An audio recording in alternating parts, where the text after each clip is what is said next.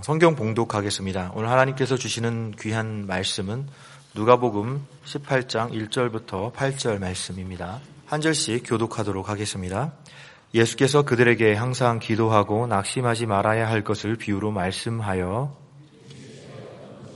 하나님을 두려워하지 않고 사람을 무시하는 한 재판장이 있는데 그 도시에 한 과부가 있어 자주 그에게 가서 내 원수에 대한 나의 원한을 풀어주소서 하되 그가 얼마 동안 듣지 아니하다가 후에 속으로 생각하되 내가 하나님을 두려워하지 않고 사람을 무시하나? 이 과부가 나를 번거롭게 하니 내가 그 원한을 풀어주리라. 그렇지 않으면 늘 와서 나를 괴롭게 하리라 하였느니라. 주께서 또 이르시되 불의한 재판장이 말한 것을 들으라. 하물며 하나님께서 그 밤낮 부르짖는 택하신 자들의 원한을 풀어주지 아니하시겠느냐? 그들에게 오래 참으시겠느냐 내가 너희에게 이르노니 속히 그 원한을 풀어 주시리라 그러나 인자가 올 때 세상에서 믿음을 보겠느냐 하시더라 아멘 그래서 안선호 목사님께서 기도로 마지막 때를 준비하라는 제목으로 말씀을 증거해 주시겠습니다. 오늘 본 말씀 누가복음 18장 1절에서 8절의 말씀은 우리가 잘 알고 있는 비유의 말씀입니다. 잘 알고 있다고 생각하는 그 피상성을 우리가 깨뜨리고 좀 더 그 말씀의 본질에 접근할 수 있는 은혜가 임할 수 있게 되기를 바랍니다. 아, 예수님께서 가르치실 때 예수님의 가르치심 가운데 가장 두드러진 방법 중에 하나가 비유입니다. 아, 예수님의 가르침에 무려 3분의 1 정도가 비유적인 가르침이라고 할 수 있습니다. 아, 복음서를 보게 되면 약 47개의 비유가 등장하고 있습니다. 제가 약이라고 표현하는 것은 학자들 간에 약간의 차이가 있기 때문입니다. 누가 복음에는 그 중에서도 단연코 많은 비유들이 포함되어 있는데 누가 복음에는 35개의 비유들이 등장합니다. 오늘 본문 말씀인 누가복음 18장 1절에서 8절에 불의한 재판관과 과부의 비유는 35개 누가복음의 비유들 가운데 33번째 비유에 해당하는 비유이고 다른 복음서에는 등장하지 않는 누가 복음만의 독특한 비유라고 할 수 있습니다. 아, 이런 말이 있습니다. A text without a text is a pretext. 아, 이런 말이 있습니다. 제가 굳이 영어로 표현한 것은 a text without a text. 전후 문맥이 없는 텍스트는 is a pretext. 아, 핑계에 불과한 것이다. 아, 이런 말입니다. 매우 중요한 말입니다.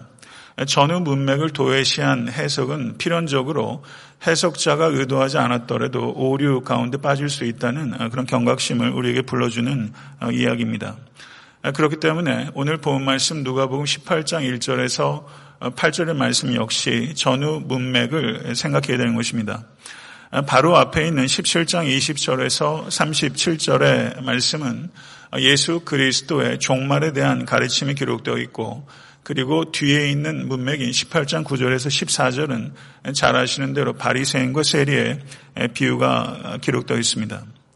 앞의 문맥과 연관성 속에서 오늘 본문을 이해한다면 오늘 본문에 나오는 기도에 대한 가르침은 일반적인 기도에 대한 가르침으로 이해하기보다는 앞의 문맥의 연장선, 곧 종말에 대한 가르침의 연장 혹은 종말에 대한 가르침의 일환으로서의 기도에 대한 가르침으로 이해해야 한다는 것입니다.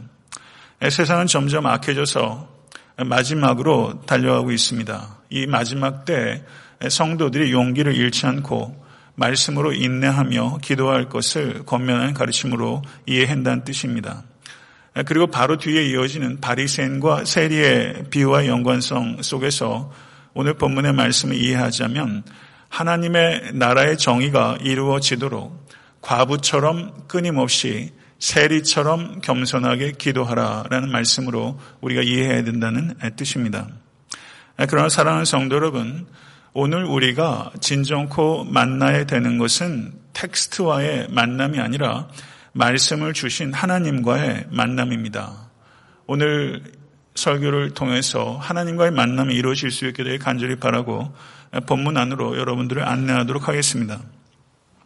1절의 아, 말씀을 보게 되면 비유의 배경과 목적이 기록되어 있습니다. 예수께서 그들에게 항상 기도하고 낙심하지 말아야 할 것을 비유로 말씀하여 라고 어, 새로운 이야기가 도입되고 있는 것을 볼 수가 있습니다. 여기서 낙심하다라고 번역되고 있는 성경 원어가 에크카케오라는 단어인데 복음서에서는 누가복음 18장 1절에 딱 한 번 등장하고 사도 바울의 서신서에 이 단어가 다섯 번 등장합니다. 그 의미는 힘이 다해 지치거나 겁쟁이가 되어서 포기하다 그런 뜻입니다. 이 에크카케오라는 단어가 나오는 용례 중에 가장 대표적인 본문은 잘 아시는 갈라디아서 6장 9절의 말씀입니다. 우리가 선을 행하되 낙심하지 말지니 포기하지 아니하면 때가 이름에 거두리라. 아멘.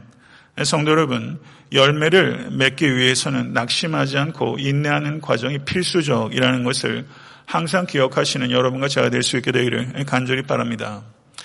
저는 에트한테 섬기는 교회가 낙심을 전염시키는 절망의 공동체가 아니라 믿음의 인내를 전염시키는 희망의 공동체가 될 수 있게 되기를 소원합니다.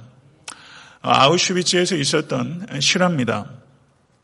한 유대인이 노동 시간만 되게 되면 흙 속에 묻어놓은 날카로운 유리 조각을 꺼내서 면도를 하며 얼굴을 항상 단정하게 했다는 것입니다. 언제 가스실에 보내져서 죽을지 모르는데 유리 조각을 가지고 깔끔하게 매일 면도하는 이 사람을 보면서 사람들이 부질없는 짓이라고 손가락질을 했습니다. 그러나 이 사람은 유리 조각으로 면도하는 일을 멈추지 않았습니다.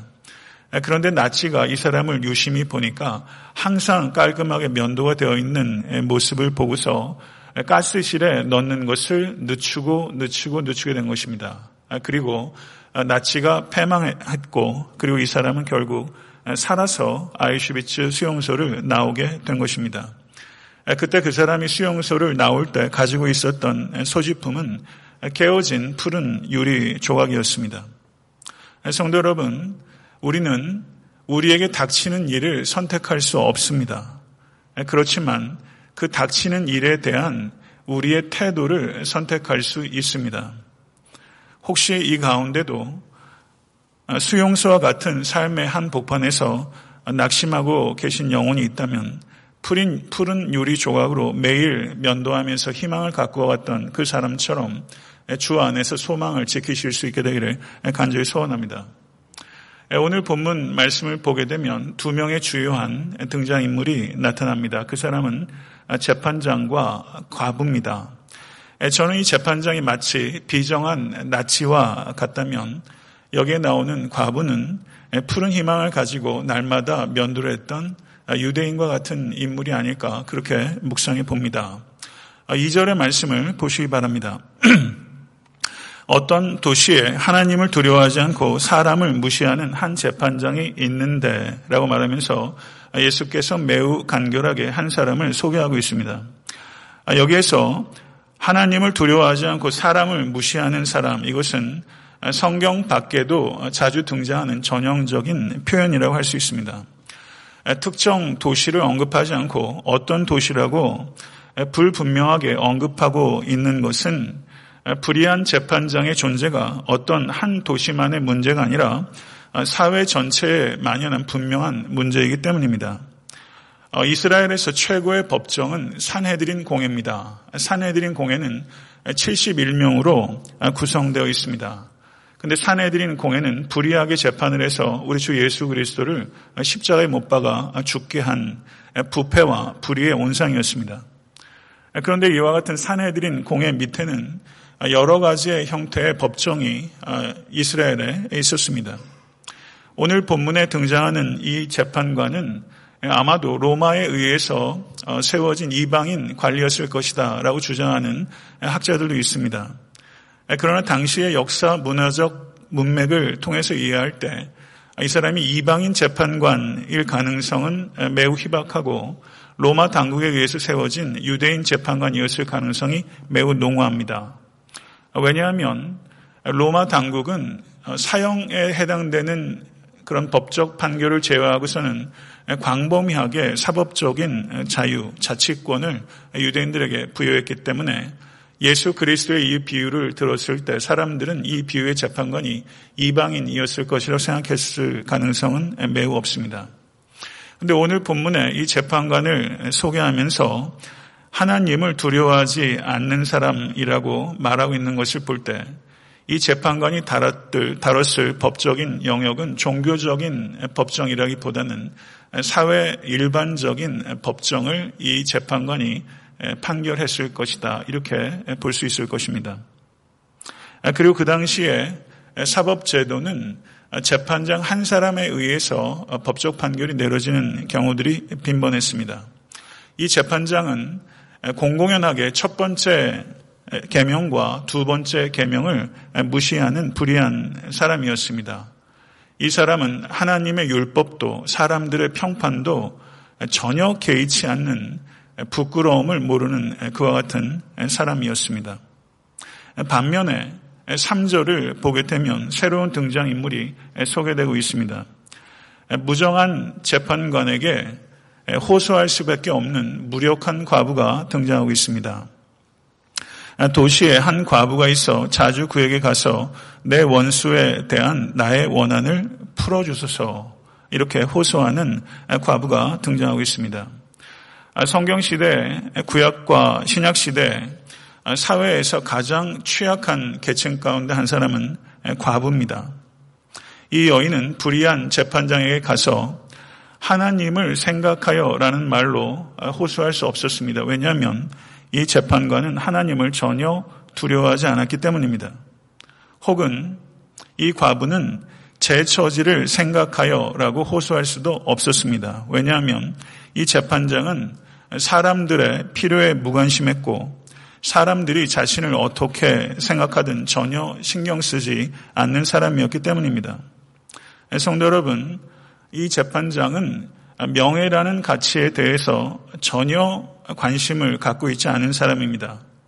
그렇기 때문에 오늘 본문에 나오는 과부는 전혀 희망을 가질 수 없는 그런 상태에 있었다라고 볼 수 있는 것입니다. 그런데 이 과부에게 유일한 카드가 하나 있었습니다. 하나님을 생각하여 라고 호소할 수도 없고 자신의 딱한 처지를 생각하여 라고도 호소할 수 없는 이 불쌍한 과부에게 단 하나의 카드가 있었는데 그것은 끈질기게 자기의 원한을 풀어달라고 소리 높여 호소하는 것이었습니다. 그녀는 아마도 다른 어떤 사람으로 인해서 물질적인 손해를 입었을 것으로 보입니다. 그런데 여기에서 우리가 한 가지 생각해 볼 여지가 있습니다. 당시의 역사적인 상황을 보게 되면 법정에서 벌어지는 일들은 철저하게 남자들의 소관이었습니다.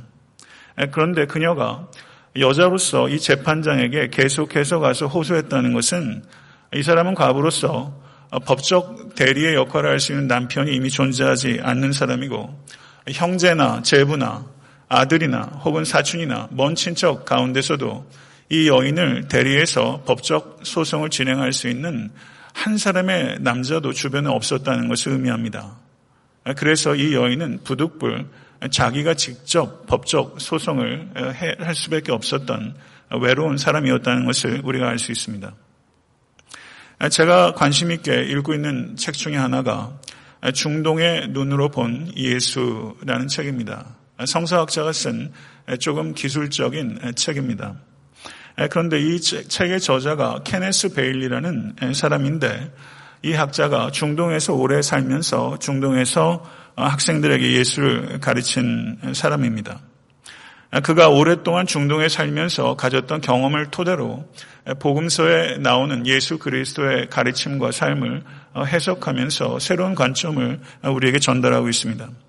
그런데 케네스 베일리가 레바논에서 거주하면서 신학생을 가르치고 있을 때 레바논 내전이 정점을 향해서 치닫고 있었습니다.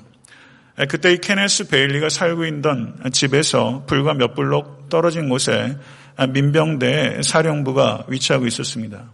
그런데 어느 날 한 노파가 민병대를 향해서 손가락질을 하면서 큰 소리로 그 거친 민병대에게 욕을 쏟아 부었더라는 것입니다. 그런데 민병 대원들이 손가락질하면서 욕을 하는 그 노파를 보면서 빙긋 웃더니 화내지 않고 공손하게 그 노파를 대하는 것을 이 케네스 베일리가 보았습니다. 그리고 케네스 베일리가 이런 이야기를 하는 것입니다. 만약에 여인이 손가락질하고 욕한 것이 아니라 남자가 민병대를 향해서 똑같은 행동을 했다면 아마 그 자리에서 총을 맞았을 것이라는 것입니다. 중동의 문화권에서는 이것을 아너라고 생각한다는 것이죠. 이러한 배경을 근거로 케네스 베일리는 예수님의 말씀을 해석합니다. 가령 예수 그리스도께서 골고다의 십자가를 지시기까지 뒤를 따랐던 사람들은 여인들이었습니다. 만약에 남자들이 예수 그리스도를 골고다의 십자가까지 따라갔다면 아마도 그들은 모두 잡혔을 것이다. 이렇게 케네스 베일리는 주장하는 것입니다.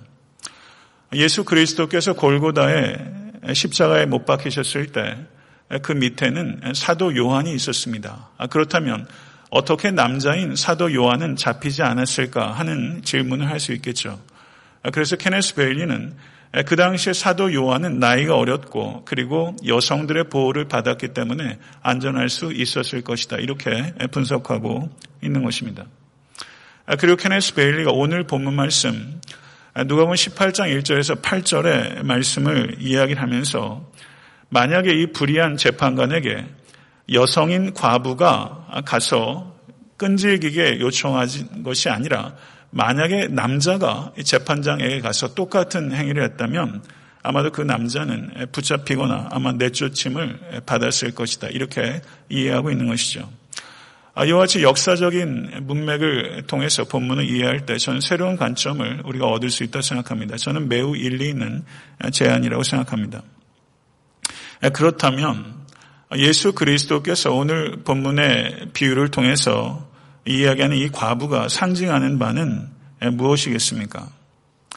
남편 없이 살아야 되는 과부는 신랑 되신 주님께서 이 땅에 다시 오실 때까지 남겨진 교회를 상징한다고 할 수 있습니다.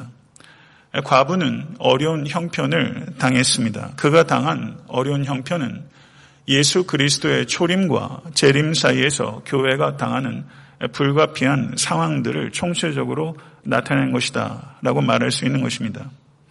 성도 여러분, 이 시대는 참으로 악하고 어둡습니다. 이와 같은 시대를 살아가면서 교회는 심각한 무기력을 경험할 때가 많이 있습니다. 마치 과부가 그러했던 것과 같습니다. 그러나 성도 여러분, 오늘 본문의 과부가 그렇게 끈질기게 재판장에게 호소했는데 오늘날 교회는 과부처럼 끈질기게 하나님께 기도하고 있습니까? 불의한 재판관에게 이렇게 끈질기게 기도한 과부와는 대조적으로 우리는 하늘에 계신 의로운 재판관이신 하나님께 끈질기게 기도하지 않고 있습니다. 성도 여러분 도대체 교회가 이토록 끈질기게 기도하지 않는 이유는 도대체 어디에 기인하고 있는 것입니까? 성도 여러분, 여러분과 저의 기도 생활 지금 이대로 괜찮습니까? 4절과 5절의 말씀을 보게 되면 끈질긴 과부의 탄원에 대해서 불의한 재판관이 어떻게 반응했는지를 기록하고 있습니다. 말씀은 이렇게 이야기합니다. 그가 얼마 동안 듣지 아니하다가 후에 속으로 생각하되 내가 하나님을 두려워하지 않고 사람을 무시하나 이 과부가 나를 번거롭게 하니 내가 그 원한을 풀어주리라. 그렇지 않으면 늘 와서 나를 괴롭게 하리라 하였느니라. 이렇게 이야기하고 있습니다. 이 재판관은 자기 스스로 나는 하나님을 두려워하지 않고 사람을 무시한다 라고 인정할 정도로 이 사람은 파렴치한 사람입니다.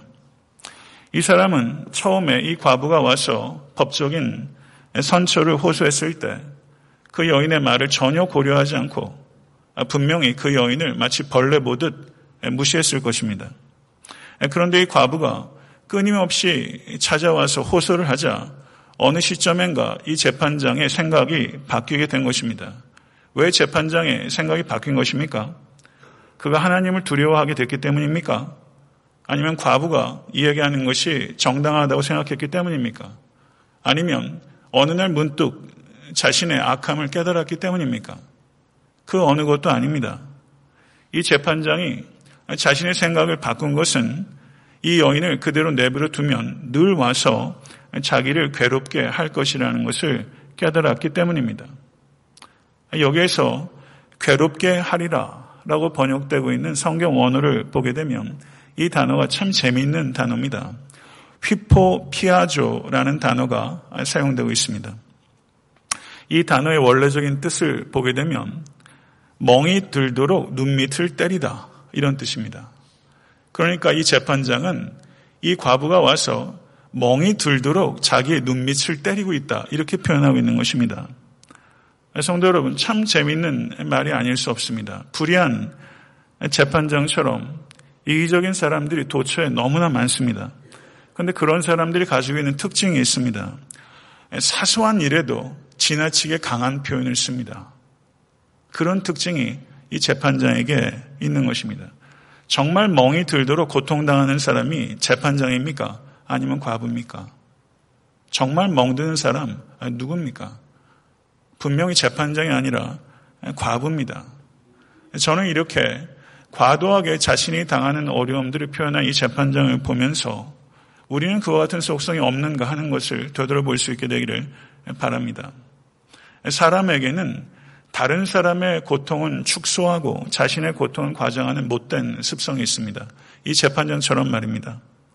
성도 여러분, 저는 오늘 본문을 보면서 예수님의 비유의 말씀이지만 무력한 과부의 끈질긴 탄원에 이 무정한 재판장이 항복하게 된 것은 참으로 통쾌하기, 그지 없습니다.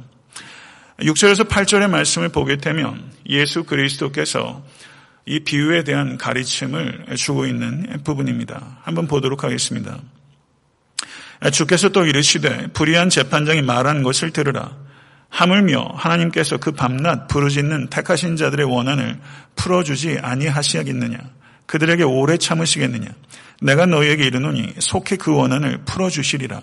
그러나 인자가 올 때에 세상에서 믿음을 보겠느냐 하시니라. 성도 여러분, 예수님께서 하시는 말씀의 요지는 이것입니다.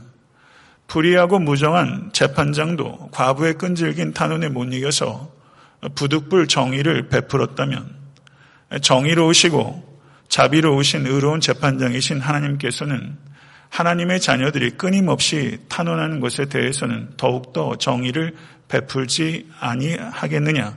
이것이 주님의 말씀의 요지인 것입니다. 주님께서는 이 비유의 말씀을 통해서 인자가 다시 이 땅에 오실 것이다 라고 말씀하셨습니다. 그리고 그 인자가 이 땅에 다시 오실 때 믿음을 찾지 않겠느냐 라고 말씀하시면서 오히려 평서문이 아니라 의문문의 형태로 예수께서 이 땅에 다시 오실 때 믿음을 찾을 것이다 라는 것을 강력하게 강조하고 있는 것입니다. 성도 여러분, 주님께서 이 땅에 다시 오실 것을 믿으십니까? 성경의 언약들 가운데 아직까지 성취되지 않은 가장 중요한 언약은 예수 그리스도의 재림에 대한 언약입니다.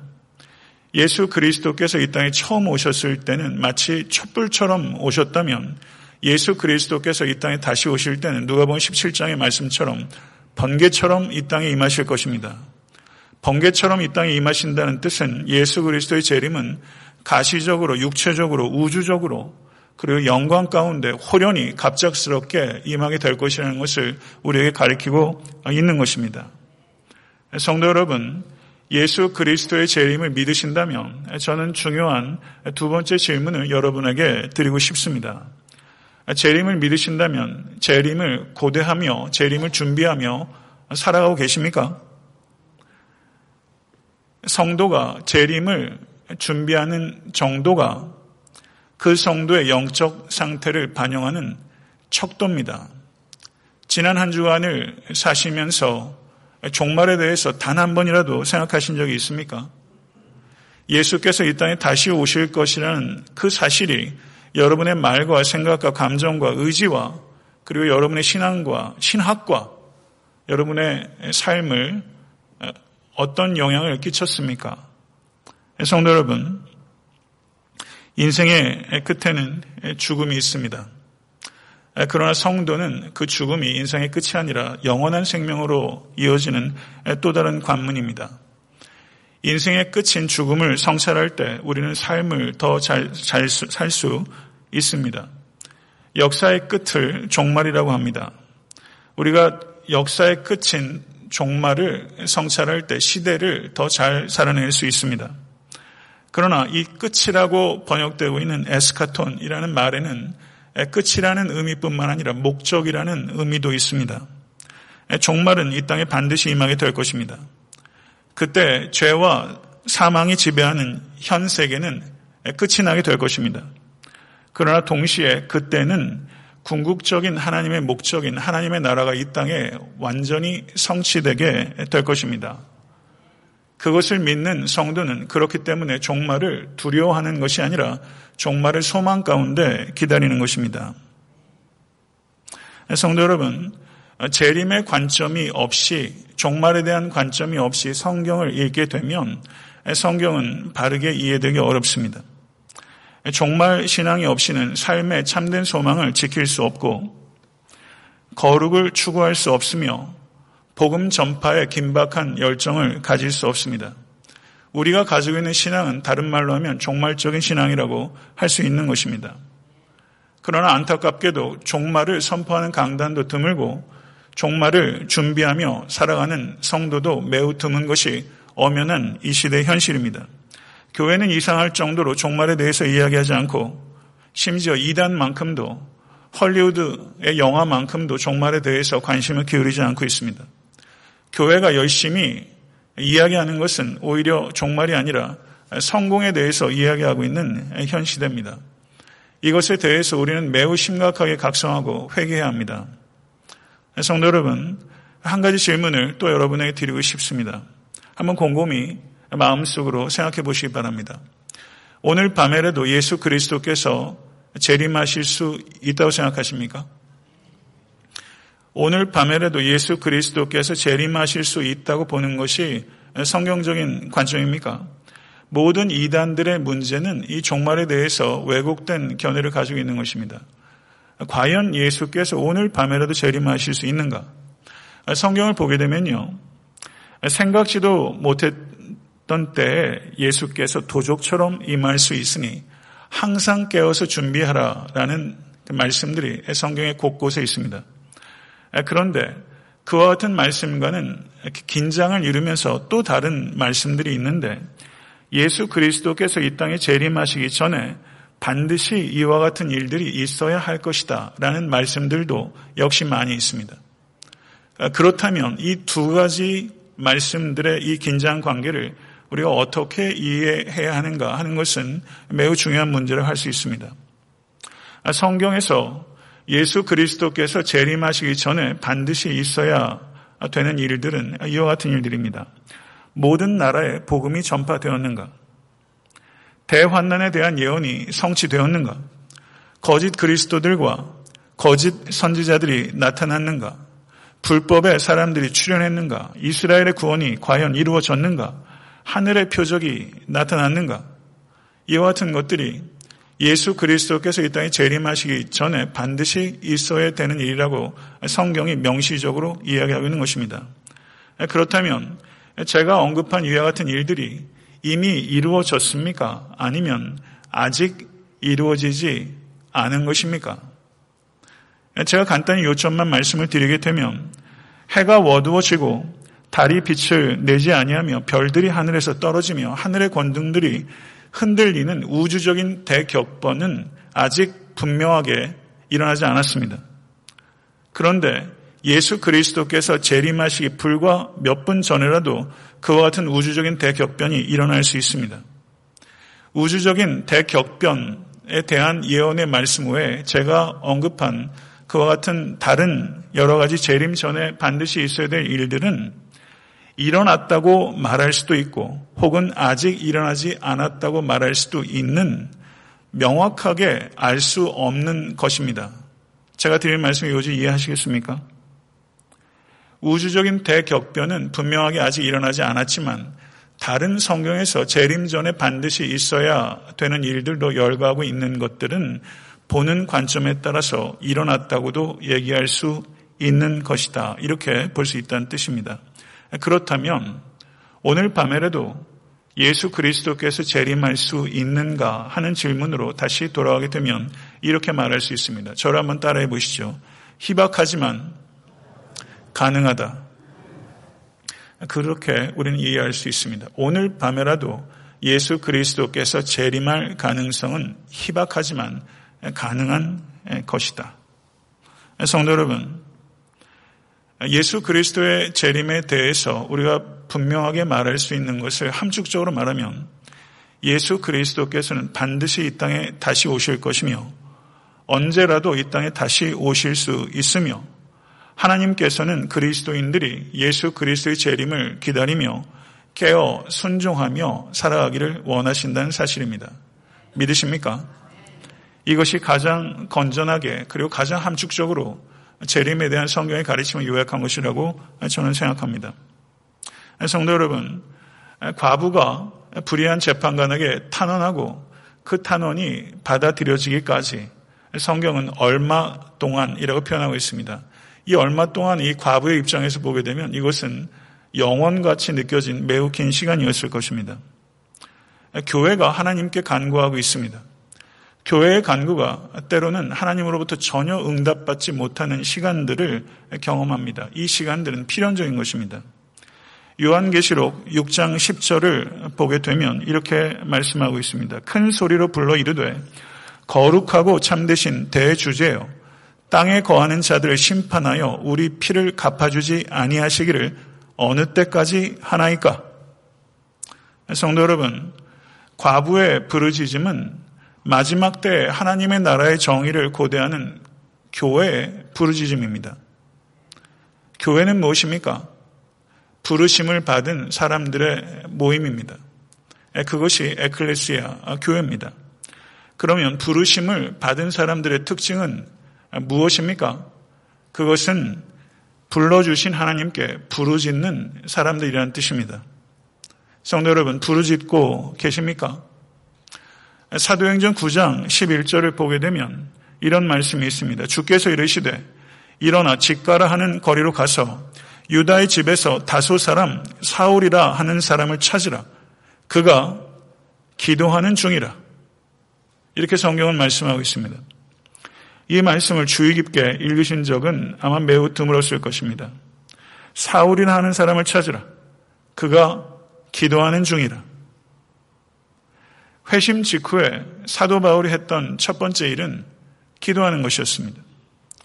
회심한 사람의 가장 큰 특징은 기도하는 사람이 된다는 뜻입니다. 성도 여러분, 기도하고 계십니까? 그가 기도하는 중이라 라고 말할 수 있는 삶을 과연 여러분과 저는 살아가고 있습니까? 애타한테 섬기는 교회는 기도하는 중입니까? 만약에 회심한 사람의 가장 두드러진 특징이라고 말할 수 있는 기도하는 사람이 되지 않았으면서 나는 하나님께 택함받은 사람이다 라고 생각한다면 그거는 매우 위험한 일종의 자기 최면 아닙니까? 성경을 읽는 것은 믿음 없이 읽을 수 있습니다. 문학적으로 분석하는 학자들이 신학교에도 적지 않습니다. 믿음 없이 성경 읽을 수 있습니다. 그러나 기도 행위는 철저한 믿음의 행위입니다. 야복 강카에서 씨름했던 야곱처럼 기도하는 사람, 기도하는 목회자, 기도하는 교회 찾아보기 쉬운 시대입니까? 성도 여러분, 오늘 말씀을 대하면서 우리는 이 마지막 때에 우리의 기도가 너무 빈곤하다라는 것을 우리가 솔직하게 인정해야 한다고 생각합니다. 마치 어떨 때는 도대체 택함을 받은 사람인지조차 의심할 정도로 우린 기도하지 않습니다. 괜찮은 것입니까? 저는 목사이기 전에 한 성도로서 제 자신의 기도 생활을 많이 되돌아보고 회개하게 됩니다. 제 기도는 분명히 바뀌어야 됩니다.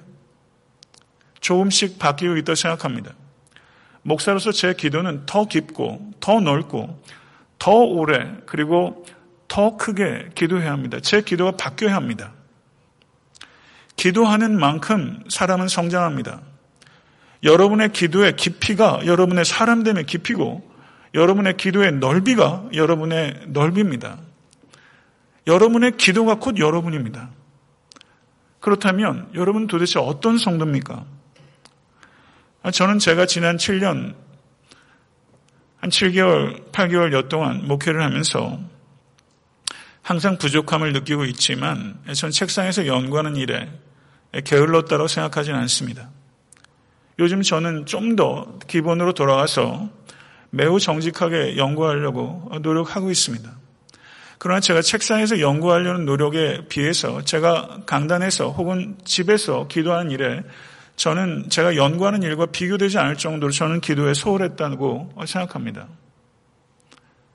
여러 가지 바쁜 일들이 목회하다 보니까 교회가 커지면서 많이 있습니다. 기도할 때 집중하려고 하지만 시간적으로 깊이나 넓이에 있어서 제 기도는 사실상 저에게 부끄러운 것입니다. 저는 목사이기 전에 한 성도로서 제 기도를 새롭게 시작하겠다는 마음을 올해 특별히 가지고 있고 저는 그 시편 말씀을 붙잡고 기도하고 있습니다. 마치 처음 기도를 배우는 어린아이처럼 제가 기존에 가지고 있었던 모든 것들을 다 내려놓고 기도를 가리키는 입장에 있었지만 실제 기도 생활에 많은 부분들에 연약함이 있다는 걸 솔직하게 제가 고백하고 전 시편 말씀을 붙잡고 요즘에 기도하고 있습니다. 성도 여러분, 기도가 회복돼야 삶이 회복됩니다. 기도를 유지해야 합니다. 그리고 기도가 발전해야 합니다. 그것을 오늘 우리 주님께서 말씀하고 있는 것입니다. 성도 여러분, 인내심을 가지고 기도하는 것, 그것이 가져다 주는 유익은 참으로 지대합니다. 인내는 달다 라는 말이 있습니다. 인내는 답니다. 그러나 인내를 통해서 얻는 열매 중에 최고의 열매는 인내하며 드린 기도를 통해서 우리에게 주어진 열매입니다. 이 인내하며 드린 기도를 통해서 얻어진 이 열매를 그 달콤함을 이 자리에 계신 여러분과 제가 올 한해 반드시 경험하고 맛볼 수 있게 되 간절히 바랍니다. 성도 여러분, 사탄은 우리보다 인내심이 있습니다. 그런데 사탄이 인내심을 가지고 우리를 방해하는 것이 있는데 그것은 성도가 인내하며 기도하지 못하도록 하는 것입니다. 사탄은 인내심을 가지고 우리가 인내하며 기도하지 못하도록 방해하고 있다는 것을 우리는 항상 경각심을 가져야 되는 것입니다. 주께서 찾는 것이 무엇입니까? 그것은 믿음입니다. 마지막 때 예수께서 오셔서 우리의 믿음을 찾으실 것입니다. 인생의 끝에서 주님께서 여러분과 저의 믿음을 찾으실 것입니다. 우리는 인생의 끝인 죽음에 이르기 전에 그리고 역사의 끝인 종말에 이르기 전에 나의 믿음은 과연 참된 믿음인가 아니면 거짓 믿음인가 불필요한 의심을 가지라는 것이 아니라 우리 믿음의 진정한 정체성에 대해서 여러분과 저는 부단히 질문해야 합니다. 마지막 때 롯의 아내처럼 낭패를 보는 일들이 많이 있을 것입니다. 저는 애타한테 섬기는 교회 모든 권속들이 한 사람도 롯의 아내처럼 낭패를 보는 일이 없게 되기를 간절히 소원합니다. 성도 여러분, 믿음은 견고하게 서야 합니다. 그런데 그 믿음이 무엇과 같이 섭니까? 기도와 같이 섭니다. 기도가 서지 않으면 믿음이 서지 않습니다.